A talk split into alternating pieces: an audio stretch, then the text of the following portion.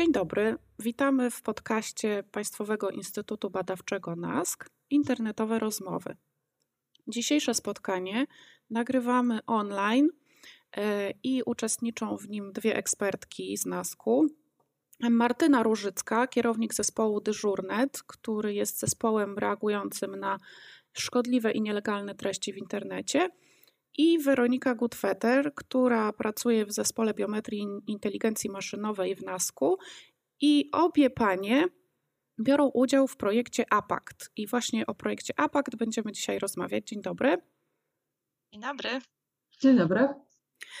Projekt APACT dotyczy y, połączenia y, dwóch zagadnień: bezpieczeństwa dzieci w internecie i ochrony użytkowników przed y, nielegalnymi i szkodliwymi treściami oraz zaawansowanych narzędzi y, informatycznych, które nazywamy w uproszczeniu sztuczną inteligencją, czyli chodzi o uczące się programy. To jest projekt realizowany przez konsorcjum, w którego skład wchodzi Państwowy Instytut Badawczy NASK, Politechnika Warszawska oraz firma Enamor International. Projekt jest finansowany z grantu Narodowego Centrum Badań i Rozwoju. Co takiego robią eksperci zespołu Dyżurnet, że co takiego, w czym właśnie chcieliby poszukać pomocy u naukowców? We wstępie powiedzieliśmy, że zespół Dyżurnet zajmuje się reagowaniem na nielegalne, szkodliwe treści. E, naszą taką największą troską, naszą największą troską są treści związane e, z materiałami przedstawiającymi seksualne wykorzystywanie osób małoletnich.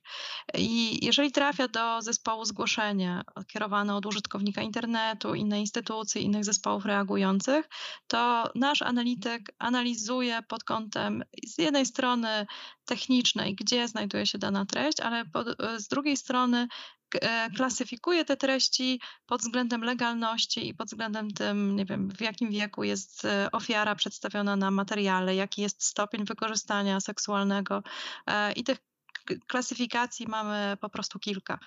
I z jednej strony jest to bardzo trudna praca, e, bardzo wyczerpująca praca, bardzo wymagająca praca, bo oglądanie wciąż materiałów, które są takie bardzo przemocowe, może wpływać na, e, na psychikę, na samopoczucie analityka. Ale w tych, e, jeżeli mówimy o treściach internetowych, niesamowicie ważna jest szybkość reakcji. Czyli niesamowicie jest ważne to, żeby jak najszybciej podjąć odpowiednią reakcję wobec treści. I tutaj bardzo może pomóc automatyzacja, z jednej strony zdejmując e, z analityka konieczność e, klasyfikacji każdego zdjęcia, każdego materiału, który do nas trafia, a z drugiej strony naprowadzać już na, od, na podjęcie odpowiednich kroków. Czy ma być to kontakt z policją, czy ma być to kontakt z administratorem danego serwisu z prośbą o usunięcie, e, czy być może taki materiał, który zgłosił użytkownik jest całkowicie legalny. No dobrze, a to znaczy, czy mogłabyś podać jakiś przykład, y, bo przed chwilą wspomniałaś o treściach, które przedstawiają seksualne wykorzystywanie dzieci, a potem, że być może to może być materiał legalny. Czy to możliwe, że właśnie tego typu treść jest, może być legalna? Tak, użytkownicy internetu e, zgłaszają do nas e, różne w ogóle treści e, i nie zawsze zdają sobie sprawę, jakie są te granice legalności. My nie wymagamy od użytkowników internetu znajomości prawa, dlatego właściwie bardzo nas cieszy to, że w ogóle ktokolwiek do nas zgłasza, ma w sobie taką wrażliwość i chęć w ogóle reagowania na takie treści, które, które zobaczył, a które jego zdaniem nie powinny być obecne w internecie.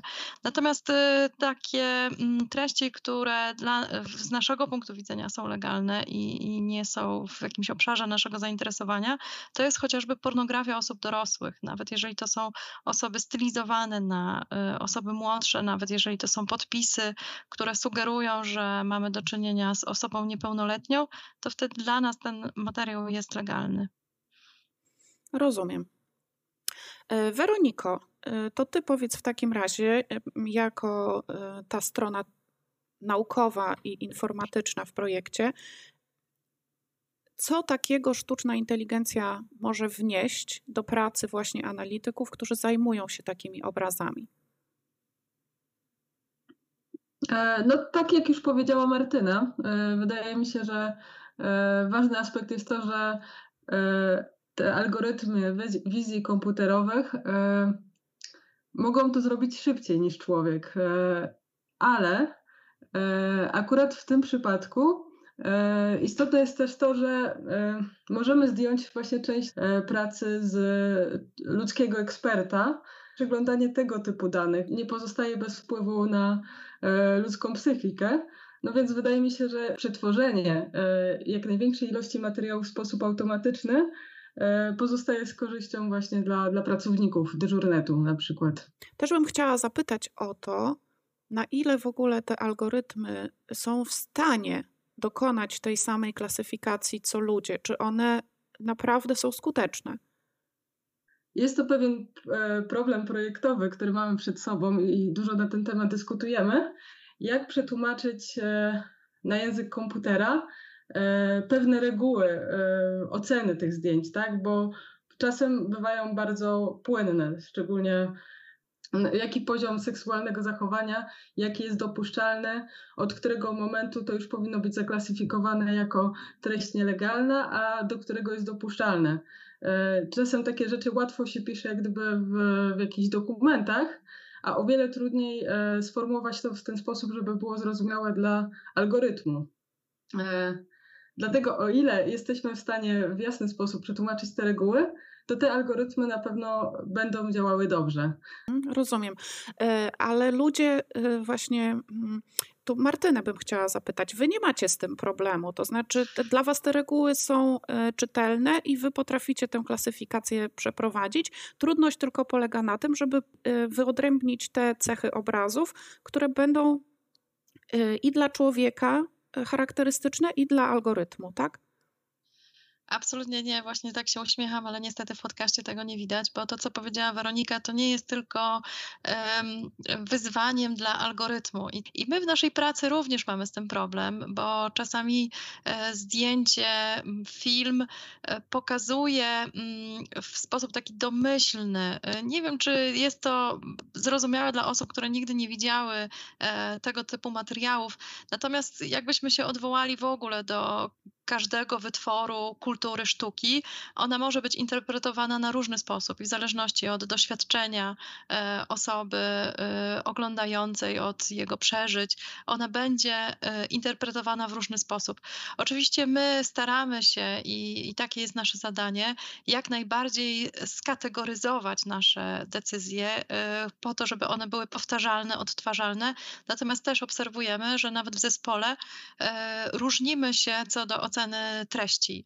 W niektórych zespołach jest to rozwiązane w ten sposób, y, że no jest właściwie głosowanie, że to kilku członków zespołu podejmuje decyzję i ta decyzja nie jest postawiona na, na jednym człowieku, nie opiera się na klasyfikacji jednego człowieka, tylko musi zostać potwierdzona przez innych. A to jest y, bardzo ciekawe, o czym mówisz, dlatego że ta opinia właśnie zespołu eksperckiego jest szalenie istotna z prawnego punktu widzenia, prawda? To znaczy, tak. to od tego zależy, czy na przykład zgłosicie podejrzenie popełnienia przestępstwa. Tak, i to e, widać tutaj na ewolucję naszego zespołu, bo do tej pory przed projektem APACT e, mówiliśmy sobie i mówiliśmy wszystkim naszym e, zespołom współpracującym z nami, że to jest nasza interpretacja i że owszem, mamy wiedzę, jesteśmy szkoleni w tym zakresie, e, natomiast e, będziemy zgłaszać, czy będziemy zwracać Waszą uwagę, nawet w tych przypadkach, kiedy sami nie jesteśmy do końca pewni, e, jak powinno być interpretowane to zdjęcie.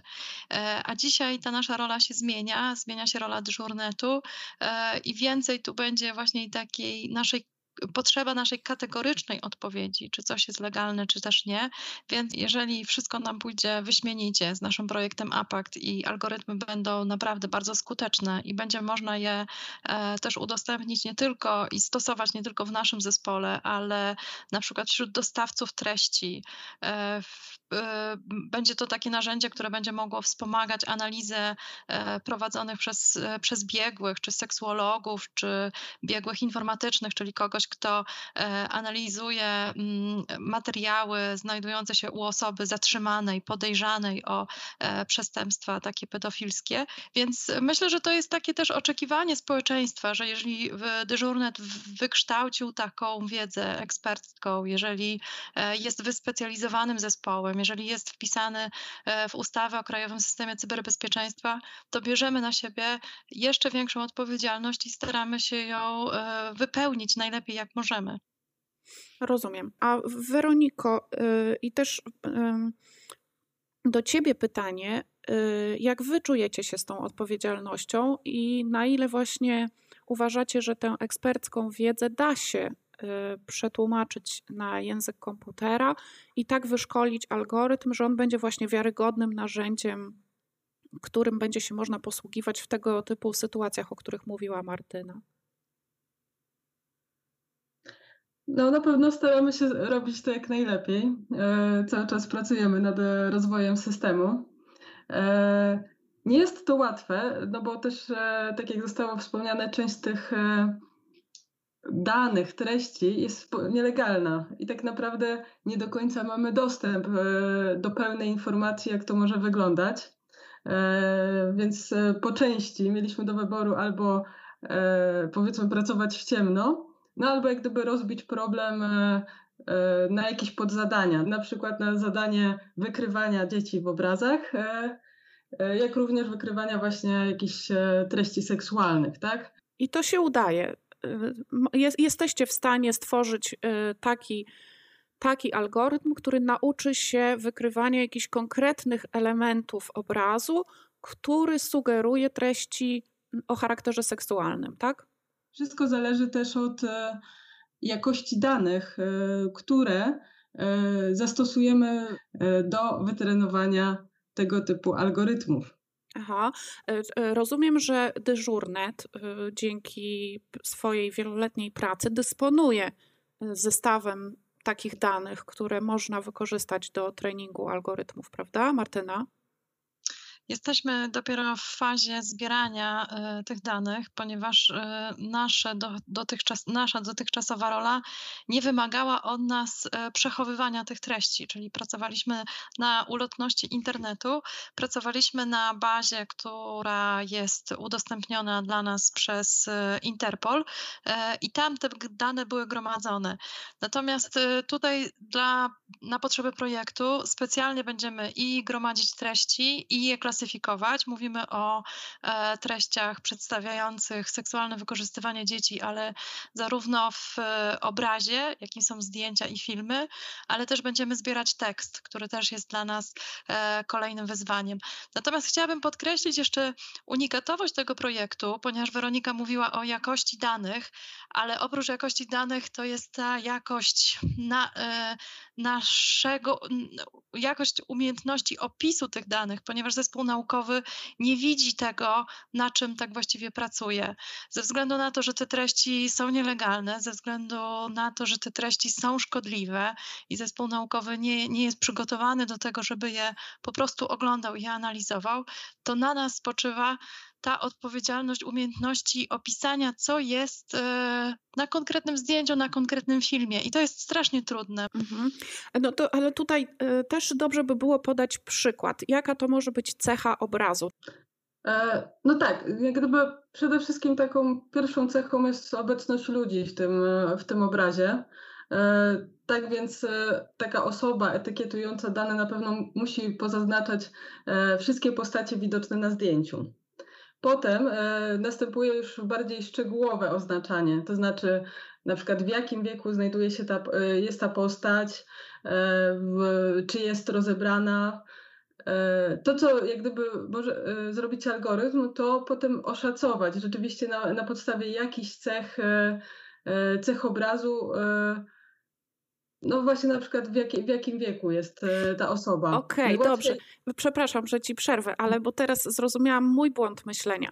Czyli właśnie e, na tym polega różnica w trenowaniu sztucznej inteligencji, że wy jej nie podajecie informacji, na jakie dokładnie e, cechy, na przykład wymiary ma zwracać uwagę, oglądając, w cudzysłowie, oglądając te zdjęcia czy filmy, tylko pokazujecie jej dużo zdjęć i, i sprawdzacie, czy ona trafnie rozpoznaje, ale tak naprawdę nie wiecie, na jakiej podstawie tak, tak dokładnie ona je rozpoznaje, tylko sprawdzacie, czy działa, tak? No, jak gdyby celem, e, celem e, tej sieci neuronowej, tak, bo, bo wewnątrz tych wszystkich modułów są sieci neuronowe, jest w zasadzie, e, ona tak, musi sama jak gdyby oszacować e, pewne zestawy cech, które decydują o tym, że e, na wyjściu jest jakaś informacja, na przykład wiek osoby albo jej dokładna lokalizacja na zdjęciu. Są pewne, są pewne sposoby, w jaki sposób interpretować, dlaczego ona akurat wybrała tak, dlaczego ona w ten sposób oszacowała daną cechę. I tak możemy interpretować też e, jej zachowanie. Nie, nie jest to do końca czarna skrzynka, e, ale de facto sieć e, ma za zadanie sama nauczyć się rozpoznawania pewnych cech charakterystycznych. Z czym widzicie, że te algorytmy radzą sobie lepiej, z czym gorzej? Jakie są ich, no nie wiem, ograniczenia albo jakieś mocne strony?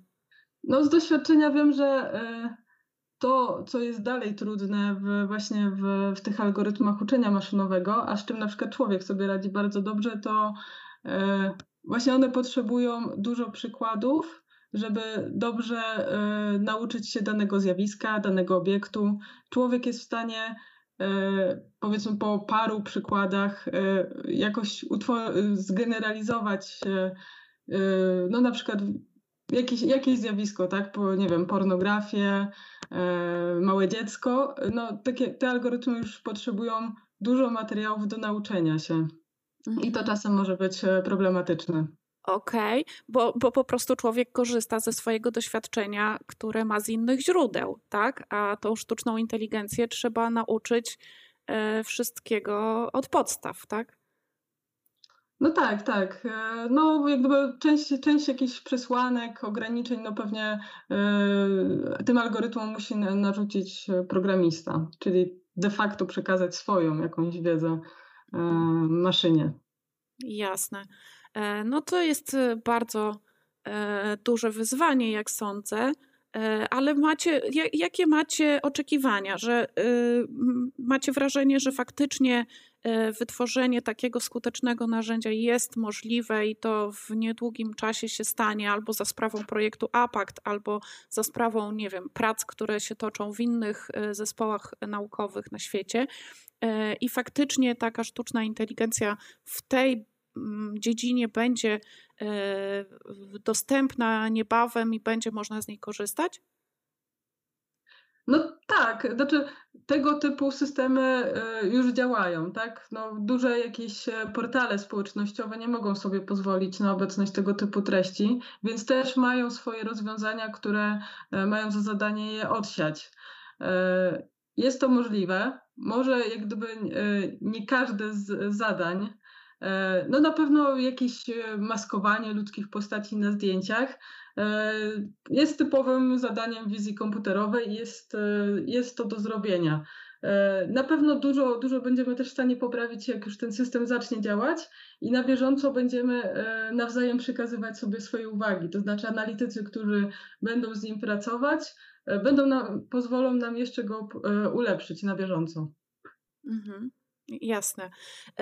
I teraz tak, zespół naukowy nie może oglądać Y, treści, które są nielegalne albo drastyczne z różnych względów. Algorytmy oczywiście mogą je oglądać, bo, bo te treści im nie szkodzą ani nie, nie jest to nielegalne. Y, no i muszą te treści oglądać póki co analitycy zespołu dyżurnet. Jakiego rodzaju obciążenie psychiczne to jest, jak duże i, i skąd ono się bierze? Jeżeli sobie wyobrazimy, że dzień w dzień, po kilka godzin dziennie, człowiek ma do czynienia z treściami, które są przemocowe, które pokazują niesamowitą drastyczność i przemoc skierowaną wo wobec osoby e, małoletniej, wobec dziecka. Jeżeli wyobrazimy sobie, że coś, co oglądamy przez kilka godzin dziennie, jest nie tylko nielegalne, ale no, pytanie, dlaczego jest nielegalne? Ponieważ my, jako osoby dorosłe, się na to nie zgadzamy. To uderza w nasze wartości. Więc to nie jest treść, która jest łatwa w odbiorze. Jest to treść, która może powodować i wypalenie zawodowe, i obniżony nastrój. Przede wszystkim tak w literaturze mówi się e, i zamyka się to e, w określeniu wtórny stres pourazowy. Jeżeli sobie to wyobrazimy, no to jako nawet pracodawca, jako NASK, e, musimy się zastanowić, w jaki sposób możemy ochronić naszych pracowników, myśląc o tym, jak ciężka jest to praca, ale też jaka potrzebna, jak bardzo potrzebna e, w dzisiejszym świecie. I e, szukając osoby do naszego zespołu, cały czas też powtarzam, że ta decyzja jest nie tylko po naszej stronie, jako przyszłego potencjalnego pracodawcy, ale po stronie też kandydata. I staramy się przez cały e, okres rekrutacji tak dużo pokazać, jak tylko możemy to zrobić, aby ta decyzja była jak najbardziej świadoma. Może to pytanie jest wydać się dziwne po tym wszystkim, co powiedziałaś, ale są takie głosy i słyszy się je w dyskusjach na temat y, mm, dostępności różnych treści w internecie. Dlaczego w ogóle y, tego typu materiały, które Mm, są, zaspokajają jakieś potrzeby osób o skłonnościach e, pedofilskich, dlaczego one muszą być eliminowane e, z internetu, dlaczego samo ich posiadanie jest nielegalne. To znaczy, mm, no, no można użyć takiego argumentu, że przecież ten materiał u osoby, która go nie wytworzyła, nikomu nie robi krzywdy. Są takie głosy, chociaż są już coraz rzadziej. E, jak mówimy o terminologii chociażby, my zespół Dyżurnet nie używamy terminu pornografia dziecięca, zwracając uwagę i zastępując e, terminem treści czy materiały przedstawiające seksualne wykorzystywanie dzieci, pokazując że to ofiara jest w centrum naszej troski, że materiał, który analizujemy, materiał, który jest dystrybuowany, to nie jest pornografia, to nie jest rozrywka. To, co widzimy, to, co analizujemy, jest zapisem przestępstwa i tak powinno być traktowane. Więc każda ofiara przestępstwa, nadużycia powinna mieć pewność, że jest chroniona. Teraz pojawiają się już badania mówiące o tym, co czują ofiary takiego wykorzystywania seksualnego, jeżeli mają świadomość, że ich materiały są obecne w sieci, bo e, pierwsze materiały e, w takim, e, no nie wiem, dość masowym już, można powiedzieć, ujęciu. To jest początek lat 90., więc te osoby, które wtedy były dziećmi, już dzisiaj są osobami dorosłymi i mówią o tym, jak się czuły i jak bardzo dla nich było to trudne i ciężkie, wiedząc, że ta ich przeszłość jest ciągle dostępna, e, dostępna w internecie. Innym aspektem jest również to, że często tego typu materiały są wykorzystywane w procesach uwodzenia dziecka, czyli pedofil, osoba o pedofilskich skłonnościach pokazuje dziecku materiały z innym dzieckiem, unormalniając tę sytuację, mówiąc, że tak inni robią, to jest normalne, i trzecią rzeczą, która jest też bardzo ważna, e, wskazuje się i literatura też wskazuje na, e, na, na, tę problematykę, jest to, że osoby, które zaczynają kolekcjonować, oglądać tego typu materiały, e, zaczynają szukać coraz to nowych wrażeń i w konsekwencji będą wykorzystywały dzieci, nawet jeżeli tego nie robią już, nie, nie robią tego dzisiaj. I dzisiaj są tylko konsumentami tego rodzaju treści, dziękuję Wam bardzo za rozmowę, e, za poświęcony czas. E, o projekcie APACT, którego celem jest stworzenie narzędzia do automatycznej analizy i klasyfikacji treści z ukierunkowaniem na treści nielegalne i szkodliwe związane z wykorzystywaniem seksualnym dzieci. Opowiadały nam Martyna Różycka, kierownik zespołu Dyżurnet działającego w NASKU i Weronika Gutfeter, która pracuje w zespole biometrii i inteligencji maszynowej w NASKU. Bardzo Wam dziękuję. Dziękuję.